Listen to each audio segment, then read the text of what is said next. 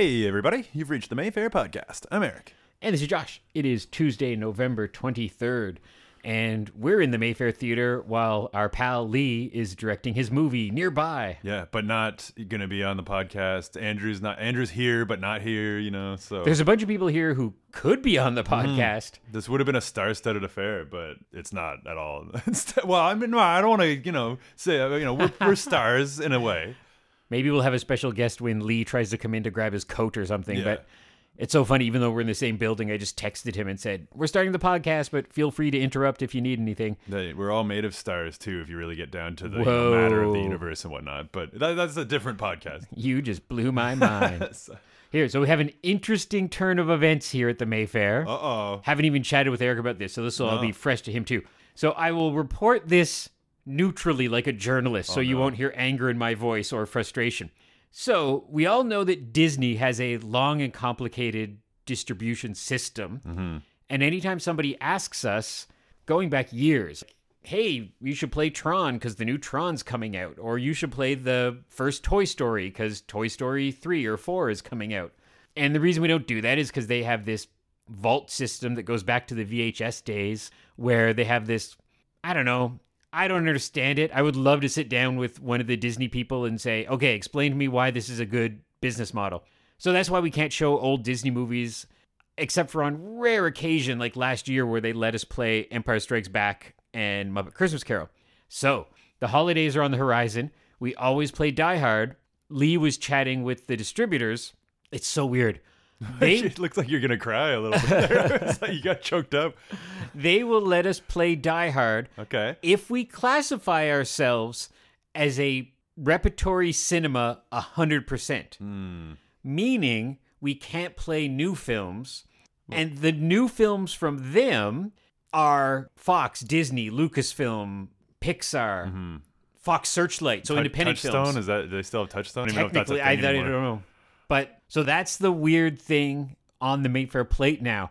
Is it worth throwing away all these new films that do very well for us in order to play Die Hard Once. once? Wow. I mean, going forward, I guess. Going forward, I think the answer is no. I think it's a sad turn of events. Brutal. There are plenty of other cool, weird Christmas movies, whether that be Gremlins or Batman Returns or Kiss Kiss Bang Bang or horror films that could fill that slot. That's hot off the presses. That happened yesterday.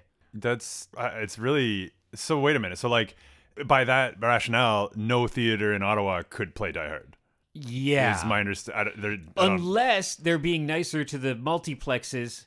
If Die Hard shows up at a multiplex Yeah. and we don't have it, I'm going to be really mad then. Yeah, because I know they've done those fan favorite Yeah. whatever is you know like like where they play like the Running Man or something like that, and it's actually usually around Christmas time as I recall. I think it was just like a gimmick to get people to come in when it was cold, kind of thing. Yeah. So I don't know if yeah, because that would be ridiculous. Clearly, they're not a repertory theater. But I don't understand to debate club this if I'm pretending to be on Disney's side. If it was just for the television side of things and they were like, look, you can't screen Die Hard because it's on Disney Plus and we really want to focus that as the only place you could see it because we want to make those subscription dollars, I would begrudgingly go, okay, I hate that, but I get it. Mm-hmm. But this, where they're like, we'll let you play it, but then you can't play any new stuff. Ever again. I don't understand. Yeah, that's really because yeah, that- that's like no Marvel, no Star Wars, no take your pick. Yeah, and we don't play a ton of new stuff, but if you look at God, the past five, ten years, we have played Toy Story 3 and 4 and Brave and all the Star Wars movies. Mm-hmm. And if you go to the Fox side of things, I know we've played the more recent Planet of the Apes and stuff mm-hmm. like that. So I don't know. Maybe they'll switch their decision on this because there was one point in recent years where they said you can only play our movie if you play it straight up twice a day, seven days a week. Mm-hmm. And we were like, well, we can't do that. and they backpedaled and were like, yeah, okay, fine. Yeah, this is like the opposite of that in a like worse way. Like it, they're just coming up with weird hoops to jump through or not jump through. And Die Hard does well for us for a couple of nights. Right. but it wouldn't do well for us enough to screen it in the seven and nine o'clock slot for seven days in a row. Yeah, and it also wouldn't do well enough to supersede playing any Disney property for the rest of the years ever. Yeah, and I wrote a list because I don't usually do research for this show, but I wrote a mm-hmm. list just as an example. So these are Disney films of the last little while. Nomadland, hmm. which we 100% would have played if not for lockdown, Eyes of Tammy Faye that we screened, The Last Duel we have right now, Spielberg's West Side Story coming up, Nightmare Alley from Guillermo del Toro, Death in the Nile from Kenneth Branagh, and Taika Waititi, Jojo Rabbit was Fox, and his next film, which is a, a soccer film, is going to be Fox as well. So that's just a short list Yeah. of some of the upcoming movies in the next six months or year that we would not be able to screen. And then kind of fun stuff like the Bob's Burgers movie, which we might That's play. I you was actually going to say that, but I was like, that's kind of a weird deep cut. kind of weird, but you know, we play stuff like that sometimes. And so I'm sure you can understand our frustration and this horrible Sophie's choice to make. But I think Die Hard loses in terms yeah. of. That's not a choice, to be honest. Like, I Yeah. mean, as much fun, like, it only sucks because Die Hard sells out basically every year. Yeah. And so, I mean, not to put it this way, but I mean, Disney is essentially just taking that money away, but it's redistributed in a way because, like, it's the other thing is, like, you can't even know what movies will be coming out. So you're Right. basically saying ahead of time, we will never make money off of any of these things in the future because we'll get to play Die Hard, or maybe they'll throw us a Star Wars bone or something like that. Like, I don't even, like, because it's not like Yeah. you're saying, if you agree to this, you can get anything in our back catalog yeah, at any Exactly, time. Like yeah. that's not what I, my understanding is. That's not what's being said. So it's not. This this isn't really a choice at all for a, a running theater. You know. It's so weird. And then when you look, when we get around to talking about this week's upcoming films, you can see that we have four retro films coming up, all from various studios that we have no problem. Not even a argument, not difficult, easy to get. They're happy to let us screen it. They're happy to make a couple bucks off of us. Mm-hmm. So that's the most interesting thing in this endeavor is that every other studio, Sony, Paramount, Warner Brothers, etc., we can get all their movies. Yeah. We can get all their old movies. And how many rep theaters are even around anymore? Like I'm sure Toronto has a few, but Well, that's the thing too. So if they're saying you have to be a true rep theater, there's no such thing. yeah, because I know the Rio in Vancouver or the ByTowne locally. You know, we know cinemas in Toronto and Kingston and Montreal, and they're like us, where they play old stuff and new as a mix. I don't think there's a theater in Canada that just screens old movies. yeah. I don't think they'd survive. I don't think that's a thing. Yeah, no, and it, it depends how down to the letter you want to argue it. You know, they'll be playing older, new movies, but still within the last year. Yeah. So this whole thing is weird. Like, is it are they just putting it in a? Are they basically just they don't want to say you can't have Die Hard, so they're just doing it in this way? That is basically them saying you can't have Die Hard. Like, And then do they care enough to look at their ratings for the Ottawa area and be like, oh, we didn't let Mayfair screen Die Hard, and then ratings on Disney Plus in the city went up 10%. Are they keeping track of that? I highly doubt it. And I mean, it's also the richest studio at this point, so it's they kind Yeah. of can just make the rules for themselves, I guess. And there's no greater example of a company that produces so much that I love, mm-hmm. whether it be Star Wars movies, Marvel stuff, Muppets, that I'm so two faced with. Where on mm. one hand, being like, oh, I loved Shang-Chi so much, and I'm so angry at you for not letting us play old movies. Like, it's so weird. Yeah, and I mean, just as uh, Hawkeye is about to come out, Oh and my now that God. soured you on your favorite Avenger. My favorite Avenger. what a shame. I'm not saying that I burst into tears during the Hawkeye trailer, but uh, kind of. Yeah, and, and plus uh, to have that be Christmas themed seems like an even more of a slap in the face.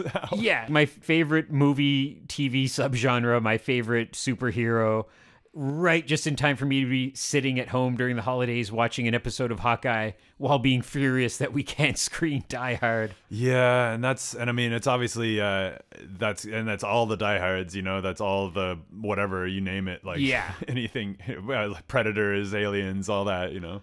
But last year we did very well with Gremlins, extremely well with It's a Wonderful Life. So there's plenty out there. There's Yeah. plenty out there that I think can fill that slot. Yeah, even if not the same, there's a sense of, oh, maybe that opens it up a little and we could play something else. I don't think it would do as well, but anything else from Shane Black, like I would love if Kiss Kiss Bang Bang would have the same draw as Die Hard. Yeah. I don't think it would, but we'll see. But Obvi- there'll not- still be other cool things, but Yeah. that, that that's our update. That's why you may not see Die Hard on our schedule. Yeah, I think that's worthy of a Facebook post as well because you're gonna have a lot of angry people being like, "Why are you deliberately not playing Die Hard?" Yeah. you know, you're like, I mean, if you really spell it out, like it's not you know slagging Disney to just tell the truth. That's what I said. I'm trying to just be like, here's what's happening. So there won't be any frowny faces. Even Yeah. just the simplicity of, well, the distributor didn't make that movie available to us. So hopefully that might change in the future. Mm-hmm. But because even now, Facebook, which everyone loves Facebook, Oh, yeah. but they changed their algorithm. So now people can, before I had to green light somebody being a member to be able to post on the Mayfair group. They switched that. So now anybody can, but I still get to yay or nay them before it gets posted. Okay. So if it's a bot or some crazy anti-masker or something, that won't get on there. But now just questions can just float on. And I got the first one, and it was somebody asking when tickets go on sale for Fright Night, which is always the frustrating question because it's always like when they're ready, you know? Like, yeah, oh yeah, I saw that. It did seem weird. It just looked different. Uh, that, yeah, that thing, exactly. and I was like, "What? Why? What is this?" why is this random guy getting to ask a question on our thread? Yeah, and I forgot about Fright Night even playing at all. So I mean, it's not like I made it any better, but And the question is always 100% the same answer Yeah. of we do not keep secrets of what is coming up. We don't know what our Christmas bookings are going to be, especially not now. especially not now. I don't know why people would think we would keep that secret. They seem surprised by that often, where I mm-hmm. say, oh, well, you'll know when we know. And we get it online within a day or so. If you don't see a ticket available in the advanced ticket sections, that's because it's not ready to go yet and it will be soon. Mm-hmm. But we only program from Friday to Thursday every week, which means sometimes it's late Monday night that that gets figured out. So the dominoes fall accordingly after that. you can kind of guess if it's a horror movie, it'll probably be later on, or if it's a whatever, a drama, you know, a world drama, it might be the early show, you know, like you never know for sure. And we don't sell out. I'm always so flattered that people think we sell out every night. We had a senior citizen lady come in in a panic, and she was like, whatever the movie was, was, can I buy a ticket for tomorrow's matinee of The Last Duel? And I said, well, only day of in the box office, but you can get them advance online. But she didn't want to buy advance online. And I was like, just come at 2.30 for the 3 o'clock show. You'll be fine. Our matinees are sometime as little as 10 people. We're not going to sell out. You're cool. No, it's weird. Yeah, it is nice, but I mean, it's unless it's like uh The Shining or well, I would have said Die Hard, but Rocky Horror. Yeah, yeah, you know those other good things. Like, well, I'm not even the room anymore. I don't know. I'm so out of touch. now. I don't. I don't know what's popular anymore. So yeah, so that's our Die Hard news. So stay tuned for other updates, but plenty of other cool stuff on the horizon. More like hard luck news, really. Like it's not. It's not good, but you know, I, I'm looking forward to seeing like what fills that void. Uh, Yes. Like you, you'll think it's well, you guys will think of We'll something. think of something. Yeah. And the good news is rentals have gone through the roof, hmm. which is very nice because without naming names on some of the movies, we've had a little bit of a rough go the last couple weeks with some very underattended films, which happens. Sometimes the staff will be like, "Oh my god, we're done," and you're like, "No, kind of just it. it comes in waves, you know, and, and it's on the heels of Rocky Horror, which even though that was almost a month ago, we made six days worth of money in one day for Rocky Horror, so Yeah. that kind of trickles along. But you know, you just you just don't know. You do your best to program. You never program something. It's the same reason I come to the defense of filmmakers. No one ever makes a movie unless it's like Sharknado that you know is bad. Mm-hmm. You're all trying your best. You think it's going to go well. Sometimes it doesn't go so well. So these rentals are great for us because it's not a movie booking. We're not paying a distribution fee. Somebody comes in, they watch a movie, they play video games, they get married, mm-hmm. whatever. And I think December is pretty much full on the weekends of people renting out the cinema for events, for birthdays, for mm-hmm. Christmas parties. And that's just extracurricular money for us. It's funny. When I was a kid, I don't think the Mayfair did rentals. I think they were just like, nope, we're a cinema. Hmm. That's kind of weird. And like, was there a time? Could be imagining this, but was there a time where they didn't really open till like a six or seven o'clock show? Oh yeah, well the first few years that we were here, we didn't have matinees during the week. It was only uh, yeah like a six thirty and a nine o'clock show. Yeah, that's what I thought. when I was a kid or when I was in high school, it was matinees on Saturday, Sunday, but Monday through Friday would just be evening shows. And I don't think they really did rentals. I think box office back in the 90s and the 2000s were much better than they are now. Mm-hmm. So I think in the 90s, there was much more of the case of an average Wednesday night might have 150 people per show, where for us nowadays, an average Wednesday night, if we're lucky, is 75 people per show, but is usually a bit less. And that kind of goes back to the good old days in the 30s or 40s when every single night at the cinema would be sold out. Yeah, well, it was like an event, you know, the big fun, uh, you know, the lights and everything, and I'll say chandeliers. I don't know if there was a chandelier, but I'm saying it. That comes crashing down like uh, that show that Sam was talking about. I retweeted a couple things off of the Hammer Horror Twitter thread. They knew how to do movies back in the day because it was just the New York City, not like premiere, but the New York City first week of Frankenstein. And just they've got this giant display on the marquee and life size cardboard cutouts outside and these big, crazy text banners with the catchphrases and the slogans on it. And it's just like that was just an average Friday night. Can you imagine that here if we just had that out for like a screening of Fright Night with a giant oversized poster and spotlights and everything? But That'd be amazing. And That's Lee, how they did it Lee's jumping then. out at you from Yeah. the bushes and stuff, not dressed as it goes, just unrelated. Man, I see that. Yeah, like I, I do kind of miss that stuff. Uh, even like we get elements of it with, uh, you know, well, geez, I was gonna say standees, but we don't really get those anymore. Not really. Which is smart, to be honest. That's not something I'd be pouring money into if I was the studios the last two years. But maybe once once we get back to a bit of uh, standy normalcy, then we'll see. Well, that's my other example recently where I commented, is this why movies cost $200 million? So we got a FedEx package, which aren't cheap to send. Mm-hmm. In that package was one USB key with a trailer for a mainstream Hollywood blockbuster. So the powers that be put a USB key in a FedEx package and sent it to us. So I imagine they did that to every cinema without checking in or just saying, "Oh, that's on YouTube. You guys can just steal it off of there." Yeah, or are you a rep theater, or are, Do you will want to screen this movie? Yeah. Was it even, at least like a fun USB, like a Spider-Man? You know, I wish. something like yeah, if it well, if it had been like shaped like Spidey's head or something, right. but not even that fun, just randomly stuck in. So hundreds of those went out to cinemas across Canada, and I'm like, well, that's an extra part of the budget that you didn't need to do because you could have Dropboxed us that or Yeah, something, right? you know? like It's- that's what I thought the whole point of that, the whatever thing. Well, I don't even know what it's called. what's it but like called? your Cube? secret box that Yeah. receives things. indie distributors are really good at that. Like that's the next step where I think we're going to blink and there really is going to be no such thing as getting a hard drive in the mail. There's no mm-hmm. reason. We can just download it. And anyone who's afraid of piracy, it's just like they've all got keys on it and they're giant files. So Yeah. it's it's like not much you can do with it unless you you really make the effort. It's, it's just another example of people not thinking things through. It's like when we got six Space Jam 2 posters. It's like, well, thanks Space Jam, but uh This is five too many. yeah. It's not to speak ill of Space Jam 2, but No, uh, never. Not great.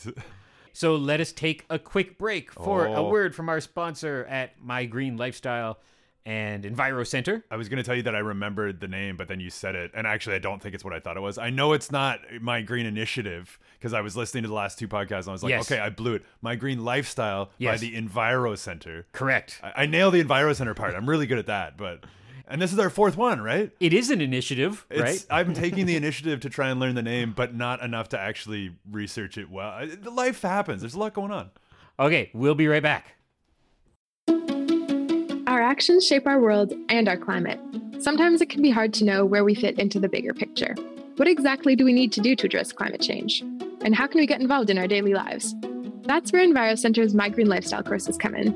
Our courses equip you with the tools you need to take action on climate, whether it's how to reduce your carbon footprint or how to help your city and community meet its climate targets. A green lifestyle is about more than just living lightly, it's about building a better future.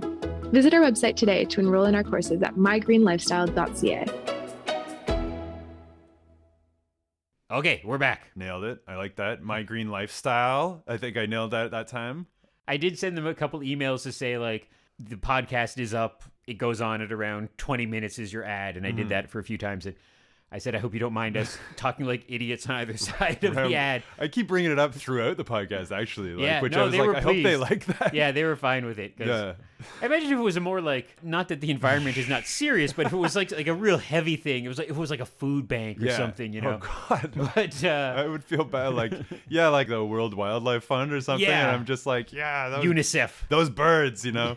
but no, the envir. Well, no, Enviro Center loves birds too. I gotta assume, like, and animals. I'm basing that off not like they're the Enviro Center. Come on, they love animals. I think that's on a shirt. It should be. I'm like, yeah, love Oh. sharks. Speaking of swag, So oh, here we go. Where's my beanie? look over your head there. This is not from our friends at the Enviro Center. Oh, you hyped it up like it was. No, there's a toque up there. Let me just grab it for realism. Here we go. Here we go. Oh, Element. Love it. A local radio station sponsored.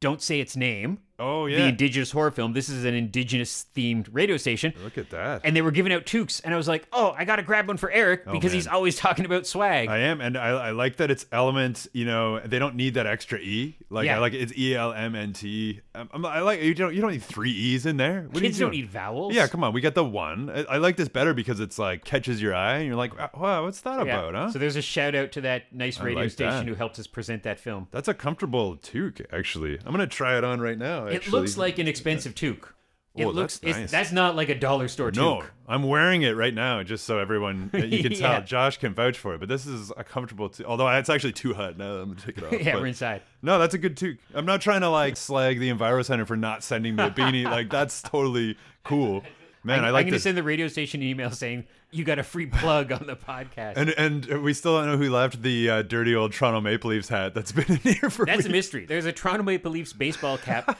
I'm assuming someone got abducted by aliens and that fell off their head or, Or the. Enviro Center is like maybe he's a Leafs fan. We'll send this one hat. That's great. Loving the swag so far. More swag. Okay, let us chat about the film starting on Friday, November 26th at the Mayfair Theater. First up, our only new film of the week. Speaking of this weird Disney fiasco, but our only new film of the week is called The Rescue. It's a new documentary from the makers of the Oscar winning Free Solo. Mm, yes. And it's a National Geographic produced documentary. It's not about mountain climbing or Mm-hmm. extreme sports kind of thing. It's about a rescue, much like Free Solo. What I've read is even if you know the outcome of the endeavor, it's still edge of your seat, stressful, A plus movie watching. That is our new film. And Free Solo, I knew the end because spoiler alert, the main character from the movie was on the talk show circuit. So mm-hmm. I saw him on whatever, Colbert and Daily Show and stuff like that. Nonetheless, Free Solo was so stressful. Yeah, like very. so so stressful. no, it's too much. And I like that you said. Did you say it's called the Rescue? The rescue. And, and I like that you quantified that it was it was like you're qualified to say that it's about a rescue. Was like, okay, thank God, because I was afraid for a minute there. You were like, it's about you know helicopter games or something. yeah, yeah, yeah. So then, quite a week for retro films, just as it spaced out, as a tribute to the late great Dean Stockwell. We have some screenings of Paris, Texas. oh right, classic. I admit that shamefully it's a movie that I haven't seen, so I'm glad that we're screening it. Dean Stockwell, of course, all of us nerds know from Quantum Leap and from a few years later, Battlestar Galactica. He was in the original Dune, he was in Blue Velvet, and just a character actor's character actor. I just saw Dune for the first time. Oh, Uh, wow. I, I'd never. I thought of you immediately Yeah. because of how many times you've seen it, but I, I kind of forgot Dean Stockwell was in it. No offense. This is a little indie film from Wim Wenders, who's really a cornerstone indie filmmaker. It won the Palme d'Or at Cannes Film Festival and the London Film Critics Film of the Year, and just one of those rarely seen on the big screen kind of mm-hmm. movies. Always bittersweet, nice to do a little tribute as we can when one of these heroes passes away. Did you say them vendors?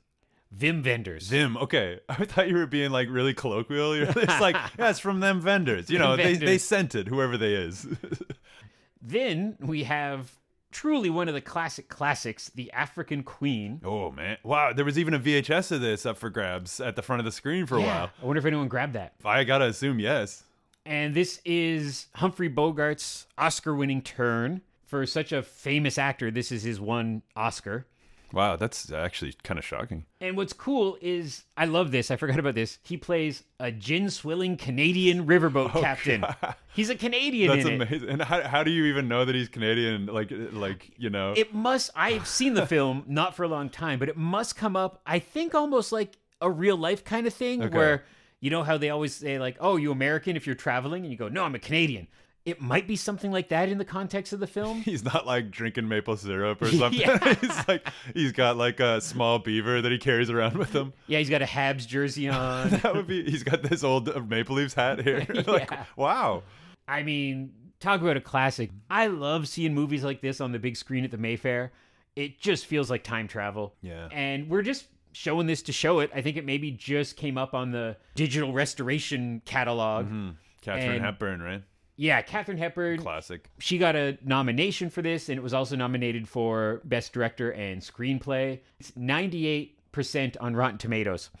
And I always love that. I'm like, who doesn't like the African Queen? Well, it could have been a Canadian who's like, I don't believe that performance at all. Yeah, yeah. He's not from there. Whenever a movie's 98 or 99 on Rotten Tomatoes, I'm like, who's the one? Come on. It, Like, it could be anyone. then our Clint Eastwood Film Festival rolls along with the outlaw Josie Wales. Maybe the best Clint Eastwood poster. I love that poster. Oh yeah, it's a classic. And it's just another one of these great Clint Eastwood, the horrors of the West kind of thing where mm-hmm. His family gets killed and he gets revenge. Yeah. The end. Yeah, and I, I remember watching this one when I was like, it, it could be the first Eastwood movie I saw actually, because I remember my dad got the VHS. Possibly I bought it for him just because I was like, oh, Western. My dad lo- like that. I don't remember a ton about it, but I remember liking it. And, and even as a kid, you know, it was just like, you know, you're watching a serious movie and that it's like, you can tell it's good, even though you're still too kind of young for it. Yeah, it's a really good Western, of course. A lot of critics that I cut and pasted and put over onto our blurbs are like, five stars, the best Western ever. So it's easy to find good reviews for this one. This is- I wonder how many westerns he has that someone has said is the best western ever. 'Cause, I Probably mean, he- every one, Yeah, right? right. Like he must have a lot of them. I have to say, as much as people don't like the Rotten Tomatoes age we're in, mm-hmm.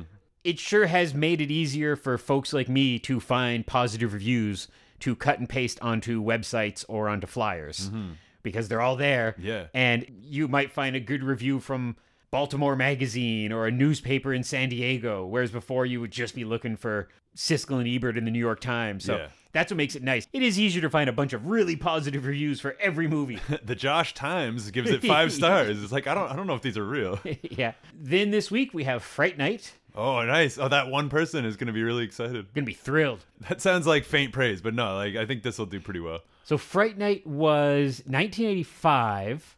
I always remember this movie because by the age of nine or ten, I was seeing horror movies. I remember watching, you know, whether it's Psycho or Monster Squad, that kind of stuff, Creature of Black Lagoon, the mm-hmm. Universal movies. So Fright Night is rated, I think, 14A.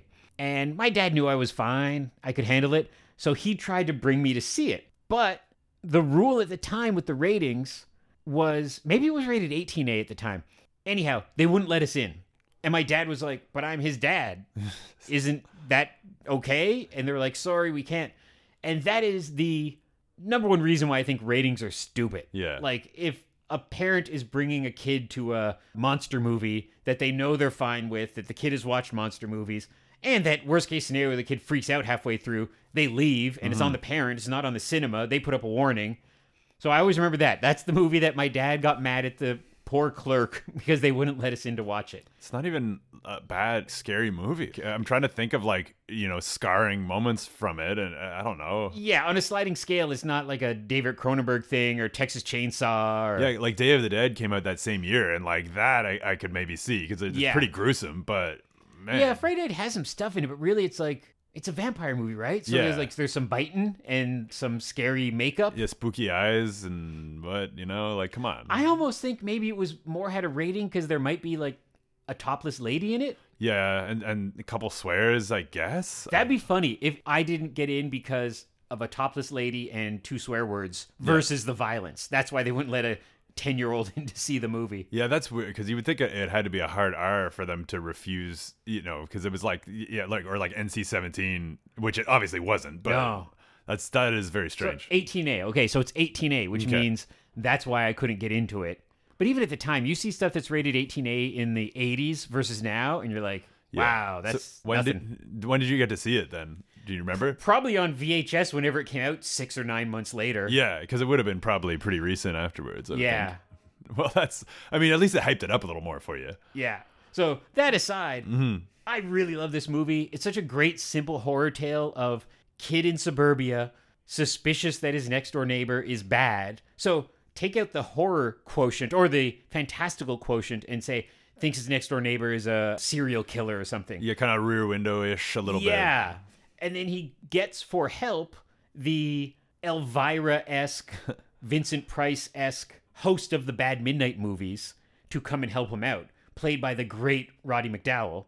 And that's the movie. It's a, a teenager and a washed up horror actor fighting a vampire. It's really good. It's a really well done movie. Yeah, I and and it's like, is it a vampire? We don't know. I mean, they kind of leave it up. Exactly, It's a bit of a mis. I mean, obviously, it's not a mystery now, but Right. Yeah, like it's not really much of a mystery in the movie either. You wouldn't have much of a movie, I think, otherwise. But yeah, Yeah. classic.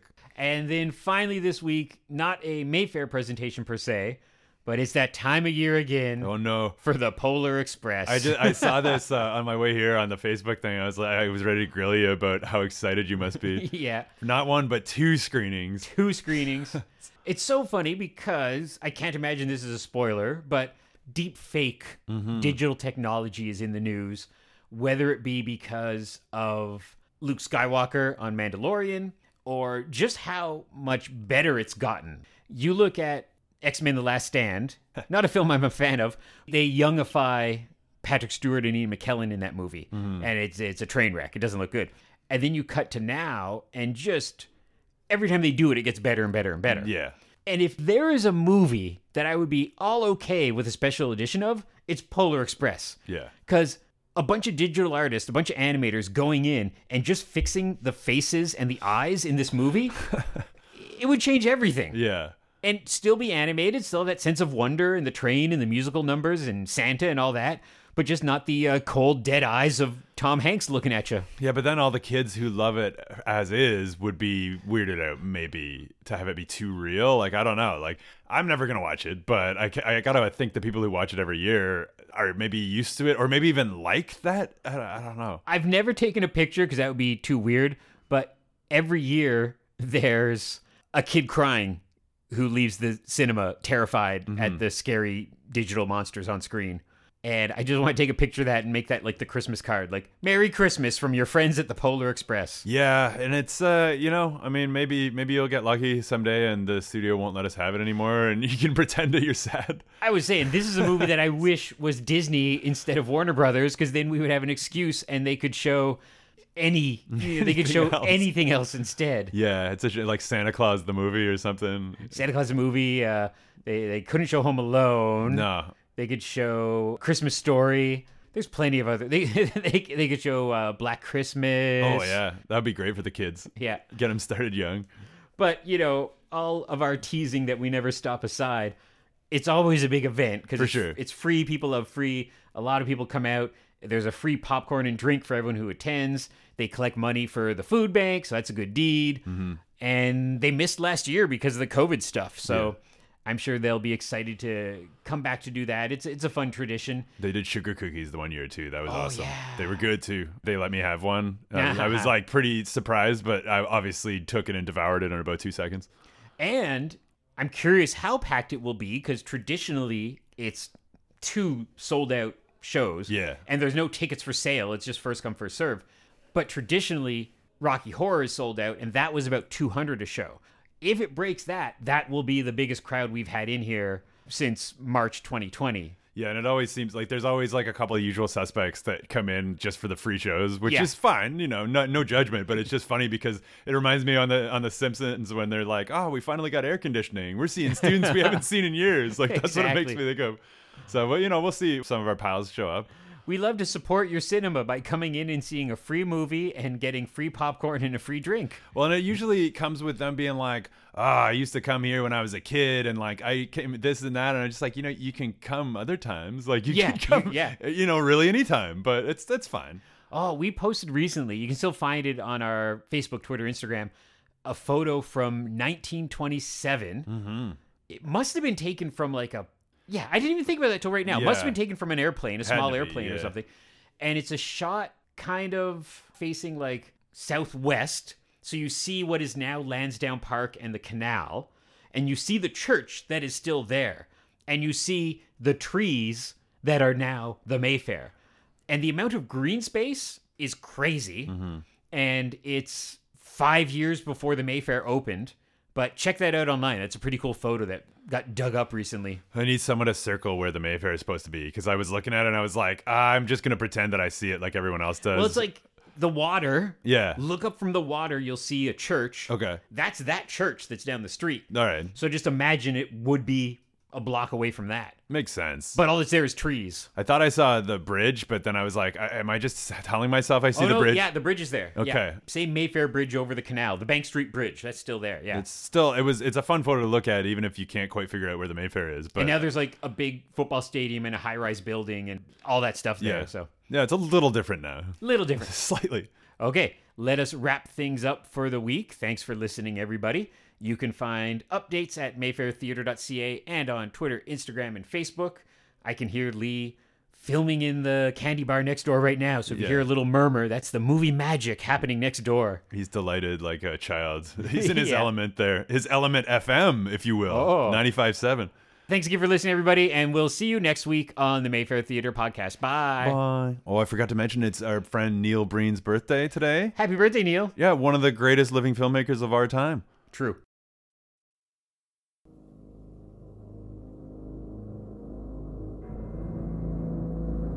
What would you do if you accidentally discovered the house next door was occupied by something not human, something horrifying, something unspeakably evil? No one believes you. Mom, I didn't have a nightmare. Not your mom. They mom, did kill a girl over there. not your girlfriend, Charlie, is this some sort of a trick to get me back? not even the police. Look, I know it's crazy. I know that, but look, Lieutenant! It knows that you know. You'll do anything to protect yourself, but it will do anything to protect its secret. Fright Night. If you love being scared, this could be the night of your life.